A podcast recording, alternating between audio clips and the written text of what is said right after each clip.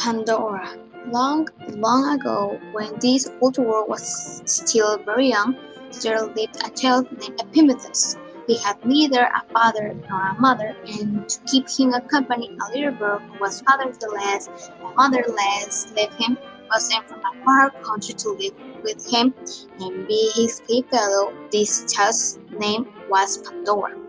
The first thing that Pandora saw when she came to the cottage where Epimetheus lived was a great wooden box. What have you in that box, Epimetheus? she asked.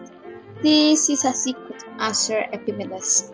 You must not ask any questions about it.